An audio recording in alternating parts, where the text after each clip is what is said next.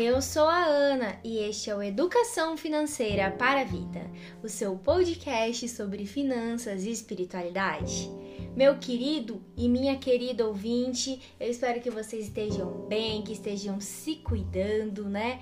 E que a semana de vocês seja muito abençoada. Então, galera, o tema de hoje é um tema que assim, olha, sobre algo que é amado por muitas pessoas, mas outras não gostam tanto assim. É um momento de festa para outras pessoas e para outras é um feriadão, um super feriado, que esse ano tá um pouco diferente, mas é um super feriado. Tá? Hoje, o Educação Financeira para a Vida vai falar sobre o Carnaval. E para a gente comentar sobre isso, é óbvio, né, que eu vou chamar o membro permanente mais amado do Brasil, Augusto Martins. Olá, Ana Carolina! Muito obrigado por esse convite maravilhoso, né, caloroso e cheio de alegria. A você que está nos ouvindo, bom dia, boa tarde, boa noite ou boa, boa madrugada. madrugada. Se você está dirigindo, por favor, tome cuidado, use o cinto de segurança. Se você está em casa, trabalhando, aonde você estiver, nós agradecemos a sua audiência de estar aqui conosco no nosso, no seu Educação Financeira para a Vida. E eu já cheguei aqui em clima de carnaval com é meu, folia, folia. o meu abadá de sempre. Quem me conhece sabe que eu tenho os meus abadá. Quando eu tive na Bahia, em Itaberaba, eu comprei os abadás e eu amo o carnaval. Verdade, gente. Eu também amo muito carnaval, principalmente os desfiles, viu? Adoro. Então a gente vai falar sobre isso e é óbvio que a gente vai falar sobre economia, como o carnaval impacta a economia, sobre espiritualidade, sobre educação financeira e tem surpresas também. Exatamente. Então fique conosco, teremos muita surpresa, convidados especiais e nós vamos conversar um pouquinho sobre as origens, a história do carnaval, como que ele se desenvolveu no Brasil. Então você fique conosco, vamos saber muitas coisas interessantes e a sua relação com a educação financeira. Com certeza, Augusto. Eu queria justamente que você começasse falando para os nossos ouvintes sobre essa parte histórica do carnaval. É, como que o carnaval começou, de onde ele vem, afinal, né? O que ele é e como que ele começou. É, existe diversas histórias controversas sobre a história, sobre a origem é, do carnaval. Certo. O que nós temos de relatos é, uma coisa a gente tem que pautar. Carnaval é o que? Uma festa popular. Certo. Então, durante a história da humanidade, sempre existiram festas populares. Ou seja, povo que se reunia para fazer brincadeiras, carreatas, é assim, de uma maneira bem engraçada de dizer, sai na rua e fazer bagunça. Folia, né? Festa. É folia, mas alguns historiadores remontam o, o carro navales, o carro naval, oh. na Grécia Antiga, numa lenda do culto a Dionísio, há cinco séculos antes de Cristo. Nossa. Então, 500 anos antes de Cristo, existiam histórias dos carros alegóricos, das festas dionisíacas, que eh, Dionísio não é um é, um deus, vamos dizer assim, tipicamente grego. Ele é da região, é, como vamos dizer assim, do, dos interiores. Entendi. Então, o nascimento da comédia grega remonta a esse período onde se usavam carros alegóricos, fantasias, máscaras para projetar a, a voz humana e para celebrar o deus Dionísio. Que legal. Que é o deus é, da festa, da bebida, um deus diferente de Apolo. Hum, o deus do jaquei. É, o Apolo é mais um deus da razão, vamos certo. dizer assim. Então, existem também alguns historiadores que remontam essa ideia né, do carro alegórico, como eu disse. Outros ainda dizem de Roma, da Roma antiga, da Saturnália, onde os escravos davam ordens para os seus senhores. Era uma festa de rua, aonde naquele momento os, seus, os escravos podiam dar ordem aos senhores. Entendi. É claro que tem outros ditos que falam que ah, é da Babilônia antiga, o culto aos deuses pagãos, festas populares do, do Carnevales, vamos dizer assim. Tem histórias dos assírios, é, e aí, vamos dizer, se cristianizou uhum. com a chegada né, da Idade Média, o, o cristianismo entrando no calendário litúrgico cristão, aquele momento que precedia a quaresma, os 40 dias que Jesus ficou no deserto. Então, o momento que está precedendo a quaresma, que é o momento de jejum, de oração, de caridade, foi denominado Carnivales, seja, um momento onde a gente vai fazer uma festa, vai aproveitar esses últimos momentos antes dessa intensificada nos costumes religiosos. Entendi. Olha, Augusto, eu fiquei muito assim curiosa com essas histórias. Vocês podem ver, gente, que tem muitas é, versões diferentes, né? Várias histórias aí sobre a origem do carnaval. E é sempre bom a gente estar tá aprendendo sobre isso, né? Porque a gente tá aí todo ano comemorando, né? é, desse ano ser eu diferente. trouxe esse vamos dizer, esse, esse amparo, esse arcabouço histórico, para a gente entender de onde veio essa coisa de carros alegóricos, máscara, de festa de rua, de marcha. É, me parece que ali na Renascença do século, no século XVI, na Europa, começou um desfile em marcha. Hum. Então isso chega no Brasil como? Através dos portugueses. Só que no Brasil vai ter uma característica toda peculiar. Diferente, né? O nosso carnaval é diferente do mundo inteiro, Ana. Por isso que é tão famoso, que é tão amado, porque ele se destaca. Porque ele é um carnaval vivo, atuante, criativo, dinâmico. Você vê que nós hoje celebramos é, o carnaval bem diverso no, no Brasil, porque o carnaval baiano é diferente do carnaval carioca, então existe uma diversidade no carnaval, mas há algo em comum que é a sua vivacidade. Nós não copiamos como na Bélgica ou como na Itália, ah, como se fosse na Idade Média. Não é um como se fosse. O carnaval brasileiro ele fala das questões atuais, do jeito atual. Fala de coisas que nós estamos vivendo hoje, né?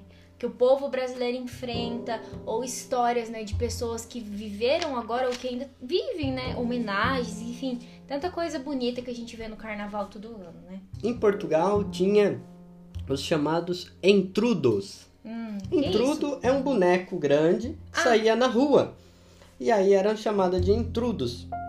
Há registros que tinha festas assim no Brasil desde 1640. Caramba! É, lembremos o que, que se assemelha a esses intrudos. Hoje? Os bonecos de. De? Olinda! Ah, adoro, então, adoro. O povo pernambucano continuou essa tradição dos bonecão, boneco de Olinda, né? Sim, eu adoro. Então, esses intrudos no Brasil era uma festa assim onde se jogava água nas pessoas, farinha. Mas esse, essa festa popular foi proibida por Dom Pedro II. Sério? É, em 1854. Olha que cara sem noção, né? Não quis mais. E daí começa a nascer os ranchos, aquela festa de salão, os desfiles de carros de carnavais. Então começa a partir do intrudo nascer o carnaval brasileiro. Que lindo isso, Augusto. Que em algumas regiões quentes dura de novembro a abril. Nossa, é intensivão do carnaval mesmo, né? É, é característico do carnaval uma festa de rua, bailes, blocos. Depois começam a nascer os clubes, as escolas, as escolas de samba, as escolas das comunidades. Uhum. E a gente não pode falar de carnaval sem destacar a figura de uma mulher. Que mulher é essa, Augusto? Bem, é a tia Ciata. Gente, eu nunca tinha ouvido falar e é uma personagem muito importante para o carnaval brasileiro, sabe? Eu fiquei assim surpresa né, estudando para esse podcast, do quanto essa mulher foi importante e que tem aí uma história, gente, que tem tudo a ver com os desfiles que a gente vê hoje na televisão, ou que vai assistir, né? Quem tá em São Paulo, Rio de Janeiro, enfim, é que eu nunca tive esse privilégio, ainda quero participar de um momento como esse, né? Mas abrindo um parênteses, né, algo que eu esqueci de falar, desses desfiles de carros alegóricos, é, quando trouxeram para o Brasil, era o costume de desfilar aquelas carruagens para anunciar anúncios da realeza. Hum. Então, o carnaval sempre te, esteve também associado a uma elite. Mas quando o Brasil começa a fazer os seus carnavais, suas festas populares, existiam os carros de crítica. Carros de crítica. Que são carros que ironizavam as elites. Sério? É, e aí se introduz aqui no Brasil os tambores, a dança, o canto, a comida típica do Brasil, nessa mistura que somos nós, né? Sim. Junta os elementos africanos, da cultura popular da África. Adorei. Então é interessante esse desenvolvimento urbano também é, do carnaval brasileiro e tem o seu berço no Rio de Janeiro. Por isso que é tão forte lá até hoje, né? Isso. E a nossa característica sempre foi uma crítica sociopolítica. Por isso esses carros de críticas. E se você olha os enredos. Hoje. A gente consegue ver uma crítica social, uma crítica política, uma sociedade que encontra no carnaval um momento de colocar para fora as suas angústias. Sim ou levantar uma temática importante, né? Está sendo discutida, algo que realmente está acontecendo no presente, como a gente falou. Mas, Augusto, eu tô muito ansiosa para saber a história da mulher, os ouvintes também. Essa mulher é importante. Meus queridos e queridas ouvintes, essa mulher foi maravilhosa. Bem, fechando esse parênteses, a tia Ciata. É o nome dela. É uma mulher chamada, né, o nome eh, de batismo dela é Hilária Batista de Almeida. Uhum. Ela nasceu em 1854. Sim. E olha que interessante, ela é uma baiana. Ela nasceu na mesma cidade do Caetano Veloso, olha. uma cidade da Bahia chamada Santo Amaro da Purificação. Ela veio para o Rio de Janeiro lá por volta de 1876. Uhum. E a história dela tem a ver com a extinta, né, a famosa Praça 11 no Rio de Janeiro. A Praça 11 era um lugar onde o Dom João VI, 1808, quando ele morava ali no Rocio Pequeno, mudou o nome de Praça 11 devido à Batalha do, do Riachuelo, dia 11 de junho de 1865. Ok. Bem, a tia Ciata chegou no Rio de Janeiro e ela foi morar na rua General Câmara, que ficou conhecida como a Rua do Sabão. Rua do Sabão. Cai, cai, balão, cai, cai, balão hum, aqui na minha gente, mão. Quanta coisa. Não cai não, não cai não, não cai não. Ah, não, não Cai acredito. na Rua do... Ai, gente, não acredito. Na Rua do Sabão, porque tinha uma fábrica lá que fazia sabão. Entendi. Então ela morava nessa rua. Olha que interessante. E ela se mudou para Praça 11 em 1890, que era um reduto, ou seja, um lugar onde tinham muitos negros. Uhum. Era conhecida como a Pequena África. Tipo uma comunidade ali. O Isso. se reuniu e morou ali. É, lembremos da abolição fake, A abolição fake deles foram para ali. da escravatura, né? Que esse pós-abolição, como que os, os negros do Brasil se mobilizaram, é uma história que cabe um podcast muito interessante sobre a educação financeira e os quilombos Sim. e as pessoas negras e como essas pessoas foram marginalizadas, discriminadas, excluídas graças é, ou desgraça a esse racismo, maneira né? A esse racismo estrutural que nós vivemos no nosso país. Sim. Então, essa autêntica baiana, carioca, mantinha firme a resistência à sua cultura. Ela era Ialorixá e ela fazia doces e, e colocava num tabuleiro que ficou conhecido como o tabuleiro da baiana. E esse, o Largo da Carioca, foi, mudou de nome e ganhou o nome Tabuleiro da Baiana, graças a ela. Que legal. Que fazia doce para as pessoas para se manter, né? Entendi. Para se sustentar era a fonte de renda dela. Então, é a casa da tia, da tia Ciata, era uma casa muito cultural, onde as pessoas se reuniam para fazer as orações do candomblé, as reuniões, onde tinha samba, capoeira. E ela ficou muito famosa quando ela curou um presidente. Gente, curou o presidente. Que presidente era esse, afinal, gente? Venceslau Braz. Nossa, gente. Quanta coisa num podcast só, hein? Ela curou ele de uma ferida na canela e ela usou a ciência africana da arte de juntar as ervas. Medicina, né? Medicina popular. Das ervas. Ela curou esse presidente e aí ela recebeu uma liberação de fazer as suas festas. Ninguém incomodava ela. Então ela ganhou o agrado do presidente e podia continuar suas festas populares, aonde se reunia o samba. Existem histórias, Ana, até um, um poeminha que diz assim: Tia Ciata, mulher guerreira, rezadeira da cultura popular. Na sua casa nascia o samba, fruto dos encontros no seu lar. Que legal, tipo um berço do samba ali que começou. Isso, na casa dela se reunia, por exemplo, Pixinguinha, João da Baiana, Donga. É... Nasceu ali o primeiro samba, chamado Pelo Telefone. Que legal, gente. Faz 104 anos. É um samba que diz assim: chefe da polícia pelo telefone manda me avisar. É um, uma história muito interessante de cultura, de dança, é uma história de resistência, né? Dizem até que a ala das baianas surge em homenagem à tia Ciata. É exatamente isso que a gente quis trazer, né, para vocês de curiosidade, porque é uma coisa que está presente hoje no carnaval e eu sempre tive curiosidade de saber, porque eu gosto muito da ala das baianas, sempre fico esperando para ver a fantasia delas, que elas são maravilhosas, né? E eu pensava, gente, por que né, no carnaval tem uma ala de baianas. Eu pensava que tinha a ver assim pra ter um vestido grande para mostrar a roupa, mas não tem nada a ver com isso, né?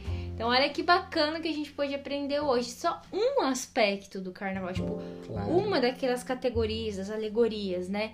Imagino que cada uma das outras deve ter a sua história, né? Infelizmente, Ana, esse grande monumento histórico que é a casa da Tia Ciata, a Praça 11, foi destruído pelo Sério? Getúlio Vargas Ah, em não. 1940, quando ele abriu ali a avenida que ganhou o nome dele, Getúlio Vargas. Ah, GG, você não fez isso, né? Ai, decepção, decepção. Passou por cima da história, por isso, talvez que você nunca tenha escutado este nome, Tia Ciata, mas ela é importante na história da cultura popular brasileira, na Do história samba. da identidade do samba e da cultura brasileira, É né? do carnaval hoje, né, gente? Que coisa mais linda. Adorei conhecer essa história, Augusto. Por isso Adorei. que o Brasil é considerado o país do carnaval, porque é um carnaval vivo, dinâmico.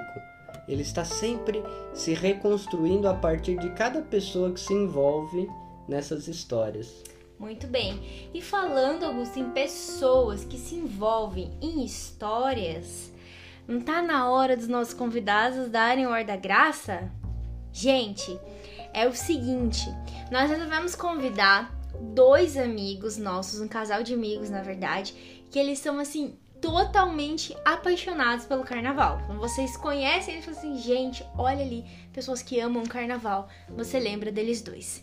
É, eles não estão aqui gravando ao vivo com a gente, porque eles são papais, recém-papais, então tem babies pra cuidar com muitos horários. Então eles vão participar com a gente aqui por áudios. Vocês vão ouvir os relatos deles através de uma conversa que a gente teve, mas eles têm muito pra trazer pro nosso podcast. E né? nós trouxemos eles justamente, vocês vão entender por quê, é, para romper com essa cultura dos rótulos, dos preconceitos que muitas pessoas têm em relação ao carnaval.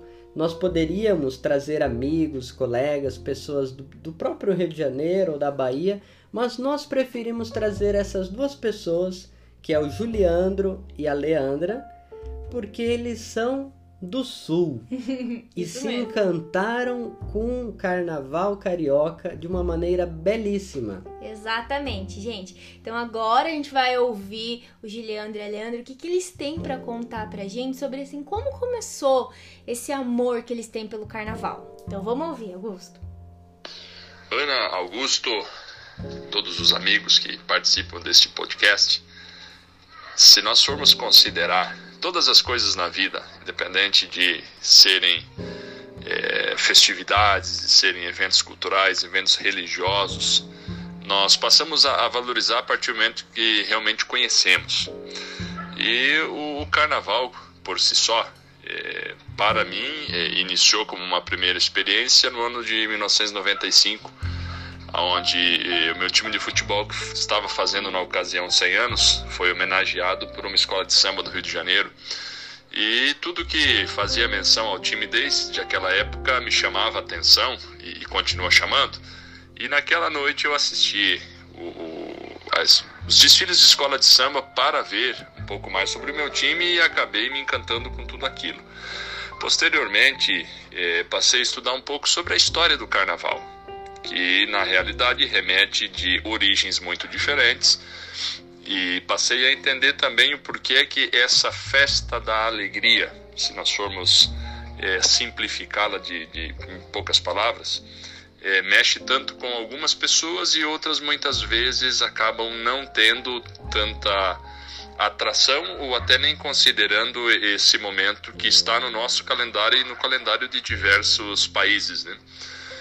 E essa festa da alegria, se formos pontuá-la é, dentro do calendário litúrgico cristão, obviamente não se trata é, de nada que diga respeito à religião, mas ela fica entre as duas principais festas, que são a nossa alegria espiritual, o nascimento de Jesus Cristo e a ressurreição.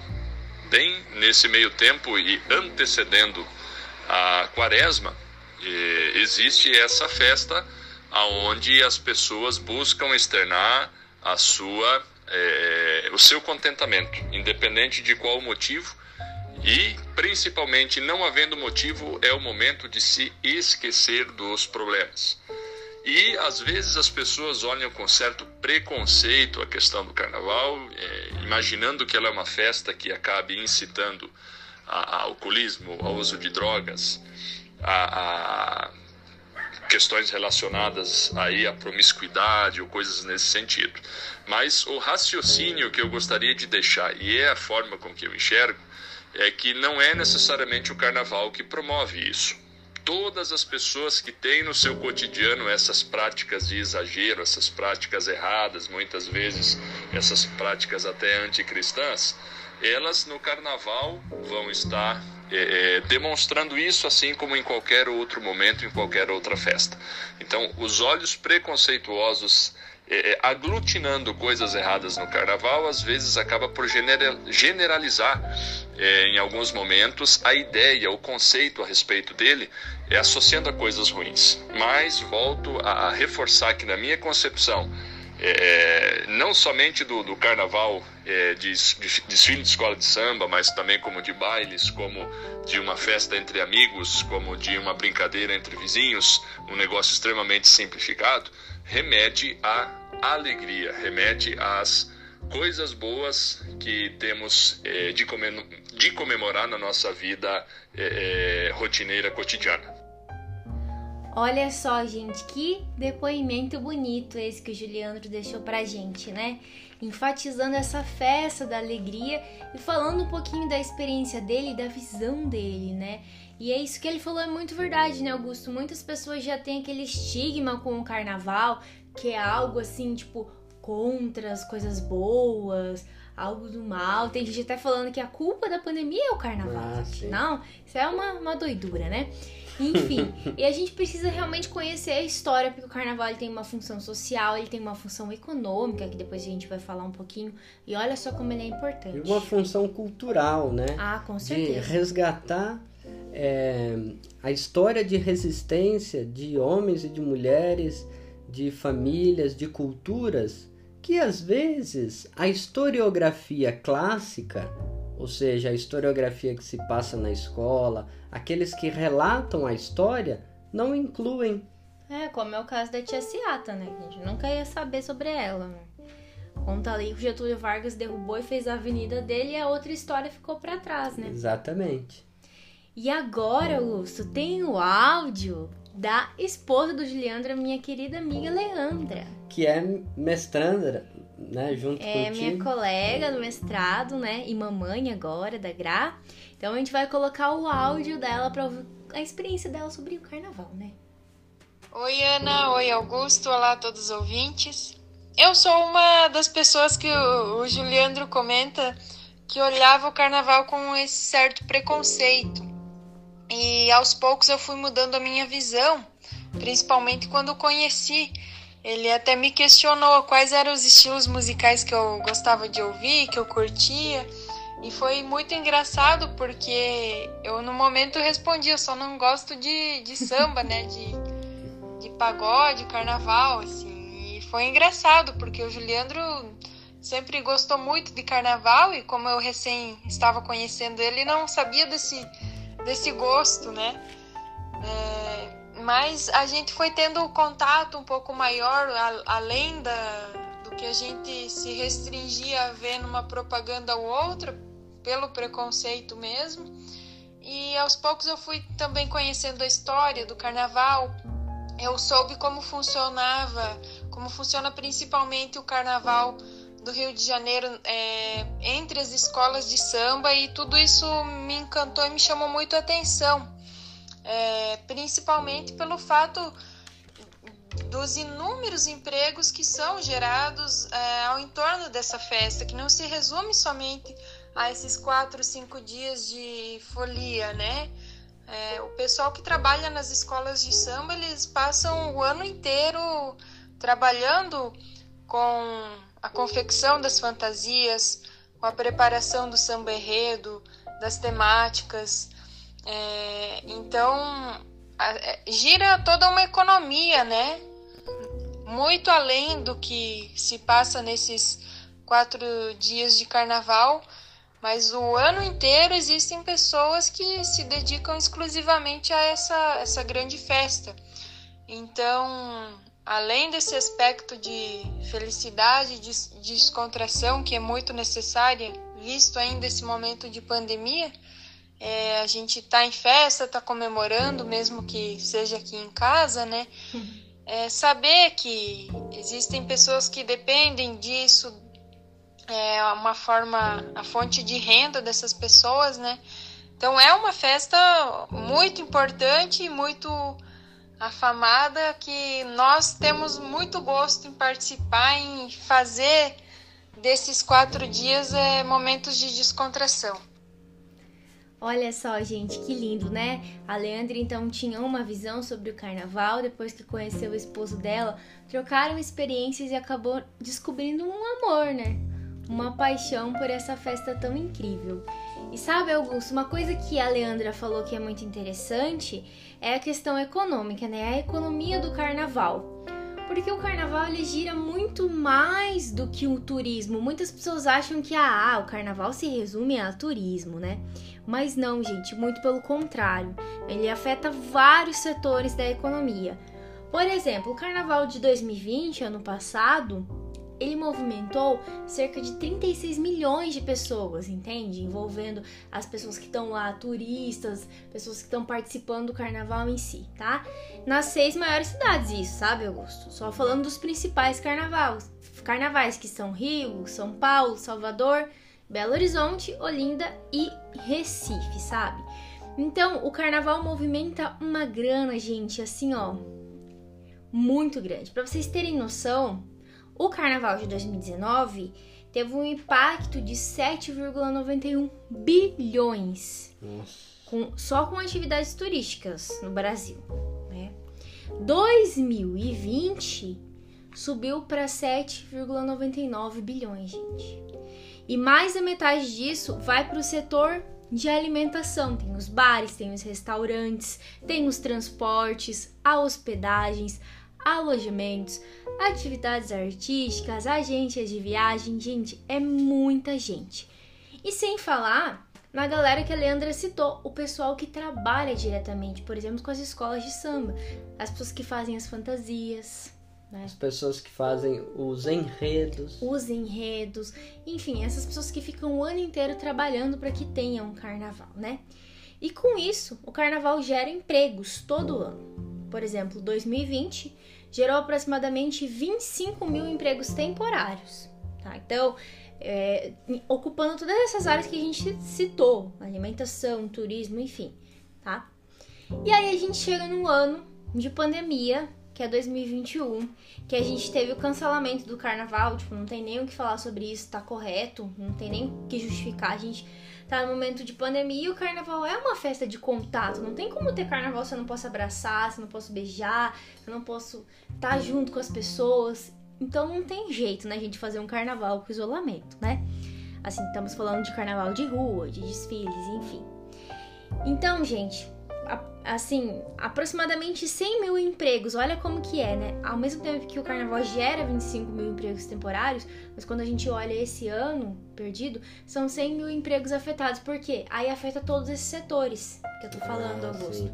Aí tem o setor da, da, do turismo, dos hotéis, da alimentação, as pessoas que né? E sem falar nos empregos informais diretamente relacionados com as escolas de samba. Então, os ambulantes, as pessoas que costuram, as fantasias, enfim, né? E principalmente as pessoas mais pobres sofreram mais, justamente por essa questão do trabalho informal, que está presente ali no carnaval, né? E aí, gente, é óbvio que a gente teve é, muitas é, cidades, muitos estados trabalhando para isso, porque o carnaval ele vem uma parte de incentivos públicos, dinheiro do setor público e uma parte do setor privado. Por exemplo, as empresas de cerveja e afins que patrocinam o carnaval. E aí, esses estados e essas empresas né, de alguns municípios, eles estão lançando editais para que as pessoas se inscrevam, para que recebam auxílios. Até uh, uma empresa de cerveja está fazendo isso pelos ambulantes que não vão poder estar tá trabalhando. Sites de financiamento coletivo na internet também estão pegando apoio desses patrocinadores de pessoas para poder pagar. Por exemplo, você é um ambulante que trabalha no carnaval vendendo água, é, por exemplo. E esse ano você não vai estar tá lá, não. certo? Então, as pessoas estão é, buscando ajuda para esses setores porque são pessoas que setores que são específicos do carnaval que só trabalham naquele período e pessoas que trabalham dentro daquele setor da alimentação que já foram atingidos pela pandemia e o carnaval novamente. Já não teve o ano novo, por sim, exemplo, sim. no Rio de Janeiro, né? Não é, isso... Réveillon e agora não tem carnaval, né? Isso tem a ver, Ana, com aquilo que nós sempre tocamos aqui numa tônica, numa pauta permanente, que é a responsabilidade social, a justiça social, a solidariedade, a dimensão de pensar o outro. Então, o Estado, o governo, ele está a serviço das pessoas e principalmente deve estar a serviço dos mais vulneráveis, daqueles que mais sofrem, então aqueles que estão à margem. Então, como que é pensar um carnaval na pandemia e como que é pensar a segurança das famílias que estão dependentes disso. Então, cada vez mais vem aquela dinâmica que nós já falamos aqui da renda básica universal, do auxílio emergencial, que é uma porta de entrada para essa temática da renda básica. É, é um tema que a gente precisa de segurança social. Sim, e, e justamente a, através, Augusto, desse aprofundamento no assunto, porque tem por, pessoas, por exemplo, que acham assim, ai, o governo gasta muito dinheiro com o carnaval. Gente, não é isso. Ele investe um dinheiro porque o retorno que tem é muito alto. É Vocês viram? São bilhões de reais. E, tipo, milhões de pessoas que estão envolvidas. Então, pensa, por exemplo, para uma cidade, a gente sempre pensa no Rio em primeiro lugar, que tem, por exemplo, um carnaval muito famoso e um Réveillon muito famoso. Esse ano não teve nenhuma das duas coisas, que é uma fonte de renda alta que tem ali. Então pensa, isso vai prejudicar as contas do estado, a vida das famílias, toda a economia daquele lugar. Então é muito importante a gente entender que o carnaval ele tem essa função cultural, ele tem essa função social que as pessoas também, tipo, momento de alegria que não vai poder ter, né? Que já tá ali é, um ano segurando isso e mais, a gente vai ter que ter mais esse período ainda de isolamento e também tem uma função econômica. Isso é muito importante, né? Mas agora eu quero ouvir mais. Eu quero ouvir mais os nossos convidados, Augusto. Quero ouvir mais o que eles têm para nos contar. Olha que interessante o que disse então o nosso amigo Juliandro sobre a função pedagógica do carnaval. Um fato muito curioso que gostaria de compartilhar é da época que eu prestava vestibulares e participei do, de Enems e que o fato de eu sempre ser um grande ouvinte, um grande espectador de carnaval pela televisão, é, eu consegui responder uma quantidade considerável de questões, é, lembrando de sambas enredo, lembrando de enredos que eu tinha visto nas escolas de samba.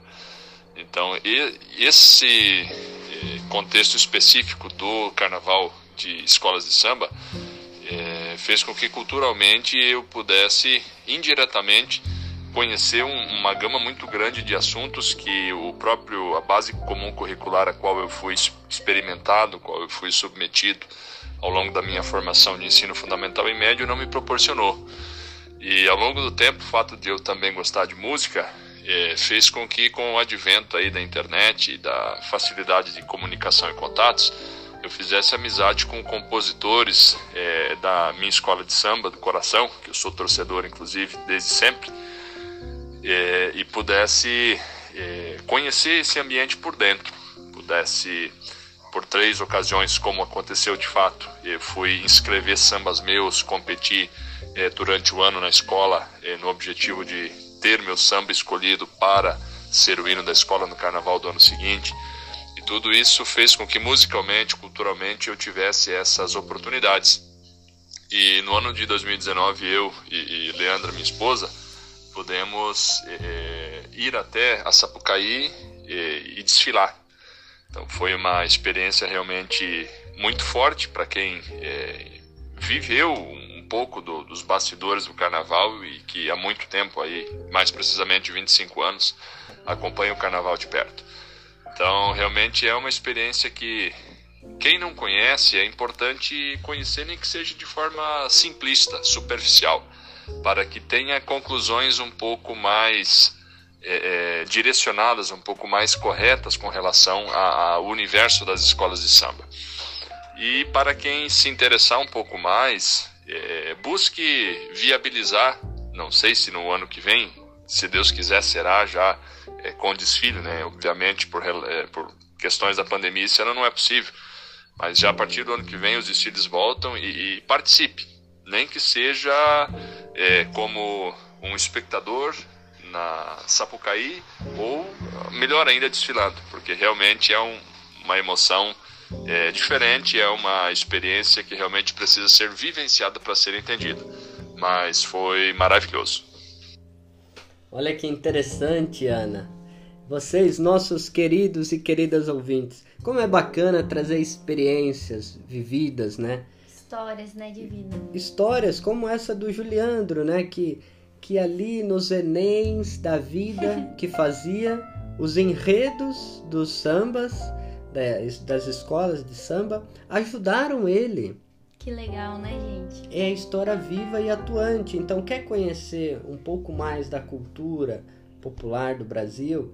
É interessante como que as escolas de samba tratam as temáticas desde literatura, cordéis, ritmo, política, tudo, né? arte, futebol, futebol, enfim. Adoro.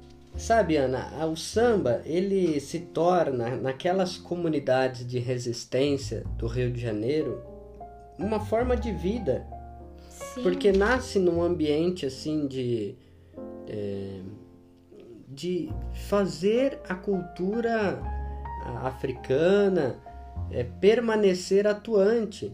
É um jeito de viver em comunidade, o samba, né? Já ouviu falar da, da roda de samba, Ana? Já, com certeza. Então, a roda de samba ela é inclusiva, ela é acolhedora. Quando você vai na praia, tem uma roda de samba, é um movimento de inclusão, de participação. Você entra lá, você pode pegar um pandeiro, um chocalho, ou dançar. Ou cantar. É, ou fazer um movimento, cantar uma rede de solidariedade. Sim. Então essa é a experiência bacana que a gente quis trazer do Juliandro, que já escreveu sambas. Gente, que legal isso. Para ser escolhido na sua escola de samba de, do coração. E ele teve lá na Sapucaí, desfilou e, e trouxe aqui a narrativa dessa experiência para vocês, nossos ouvintes. Sim, galera. E agora a gente vai ouvir a Leandra também. Qual foi a experiência dela nessa jornada do carnaval lá no Rio? Realmente foi uma experiência fantástica é, participar do carnaval no Rio de Janeiro, estar na Sapucaí. É, tem muita vibração, nós, nós curtimos muito essa viagem. O que nos chamou muita atenção foi a circulação de dinheiro que ocorre no carnaval, em restaurantes, em bares, transporte. Então, para o turismo, circula muito dinheiro é, na economia não só no Rio de Janeiro, como em muitos outros municípios do Brasil. Na minha forma de entender, não é necessário que você vá para um carnaval, um local badalado, famoso. É, você pode confraternizar, fazer a sua festa, né? A festa da alegria, o carnaval, conforme as suas condições permitem. É, o importante é ter realmente esse espírito da, da festa, felicidade, confraternização, conforme as suas condições permitem. Olha só, galera, que interessante isso que a Leandra falou, né? Mais uma vez reforçando a importância do carnaval para a economia brasileira e também a importância do local, né? Da gente poder fazer nosso carnaval independente de onde a gente esteja. E agora na pandemia, né? Fazendo a sua festa na sua casa. Eu e o Augusto aqui vamos fazer nosso carnaval e vocês na casa de vocês, né? Para que ano que vem, se Deus quiser, a gente possa estar juntos aí curtindo o carnaval. Olha, o ano de 2022 vai ser o carnaval. Carnaval, a gente né? espera, né, gente? Então, é importante a gente resgatar o valor daqueles das marchinhas, dos blocos de rua, da convivência local, né? Da alegria da comunidade estar reunida. Contudo, Ana, acho que vale a pena a gente destacar um cuidado. Ah, com certeza. Cuidado com a folia financeira. Galera, isso a gente sempre vai falar aqui, vai parecer que tá repetitivo, mas é para ser repetitivo. Muito cuidado agora na dimensão financeira pessoal, né, para curtir o carnaval, porque muitas vezes a gente tá tão animado, porque aí quem gosta de festar vai pra festa e quem não gosta vai viajar, porque é um feriadão, né? De qualquer maneira, as pessoas elas é, envolvem muitos recursos financeiros nesse período do, do ano, né? Então é necessário sempre ter o quê? Um planejamento, né, Augusto? Para que o nosso orçamento não fique sufocado por causa do carnaval e você não fique com aquela ressaca, né, que enfiou o pé na jaca, como a gente falou semana passada, que não fique com aquela ressaca financeira também, né? Ai, gente, o que, que eu fui fazer no carnaval? Saí sem controle nenhum, gastei o meu dinheiro, né? Então tomar cuidado e algumas dicas para você, né? Tem várias ideias para quem gosta de curtir uma folia para já, ó, vai ter um ano para se preparar para ano que vem aí, né? Com a questão tanto de viagens como Juliandra e Leandra que saíram aqui do Paraná e foram para o Rio de Janeiro, mas se você vai curtir na sua cidade, que vai fazer fantasia, às vezes a pessoa fica endividada por uma fantasia. É. Sendo que hoje a gente pode fazer nossa própria fantasia. Junto com os amigos, olhando os tutoriais na internet, você pode fazer. Ou até mesmo Pegar emprestado. Pegar emprestado, trocar. Então, esse ano você usou um, e o seu amigo usou outro. Ano que vem vocês trocam a fantasia, compartilham, é um consumo consciente. Isso também vale para, por exemplo, transporte, alimentação. Sempre procurar dividir os gastos com aquele amigo que você vai dividir a alegria. A você vai de... do carnaval, né? Pega carona, Aproveita a tal da Black Friday que a gente já falou aqui. Ah, vou viajar ano que vem, então aproveita lá em novembro, faz um planejamento, se organiza. Compra passagens antes, aproveita um pouquinho do dinheiro do 13 terceiro ali e já pensa no seu carnaval. Se é algo que você gosta de fazer, ou ir pra folia, ou viajar pra praia, descansar, ir pro campo, não importa. O importa. O que importa é que a gente esteja bem no carnaval, que a gente se cuide sempre, né? Cuidar dos pertences pessoais, por exemplo, né? É, tem a dimensão dos eventos gratuitos. E os eventos Gratuitos. gratuitos, com certeza, que tem nas cidades, né? Esse ano a gente não vai ter por conta da pandemia, mas em 2022, se Deus quiser, vai voltar com tudo. Então, gente, é isso, lembrar sempre de ser prudente. Eu acho que a palavra prudência é muito importante pro carnaval, né? É. Cuidado com as coisas que você come, com as coisas que você bebe, com o dinheiro que você gasta, para que seja uma celebração de alegria que você leve essa alegria pro seu ano e que não seja um momento depois que você fique com arrependimento ali de ter curtido, né? Exatamente. E se você gostou do carnaval do EFV, dessa folia de conhecimento e de experiência compartilhada que foi feita para você, a gente sempre prepara os conteúdos, deixa na descrição, inclusive da tia Ciata, tem um documentário belíssimo de diversas mulheres pretas maravilhosas falando que eram bisnetos que conheceram a tia Ciata e, e falando de como que era ela, de como que eram as reuniões na casa dela, qual é a história de vida dela mais aprofundada, tudo você encontra na descrição do nosso podcast, no nosso WhatsApp, no nosso WhatsApp não, perdão, Instagram. nosso E Instagram no nosso site. e no nosso site. Eu já fiquei emocionado agora aqui. É a saudade do carnaval, gente. Tá É a batendo. saudade. Bem, nós temos um site agora, então compartilhe com seus amigos, com seus familiares. Olha que interessante, o nosso podcast chegou em mais um país. Verdade. Inclusive, o beijo especial da semana vai para os nossos queridos irmãos. Los hermanos!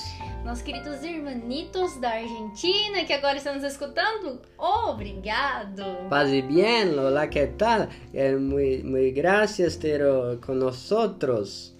Saudades, inclusive, de ir ali na Argentina comer um chorizo e tomar uma Kills. E quando né? nós tivermos a disponibilidade e vacinação para todos, nós faremos questão de visitar vocês, meus irmãos. Um grande beijo. Beijo grande. Obrigado pelo carinho, pela sua audiência, para todos vocês que estão nos ajudando a compartilhar nessa rede orgânica de compartilhamento. Nós não gastamos ainda nem um centavo para monetizar o impulso né, do nosso podcast e já estamos aí em 30 países. países. Agora 30 com os nossos irmãos argentinos. É isso, a gente queria deixar um beijo especial para vocês, agradecer pela divulgação. A gente está chegando em mais um país e lembre-se sempre: Educação financeira é, educação para a vida.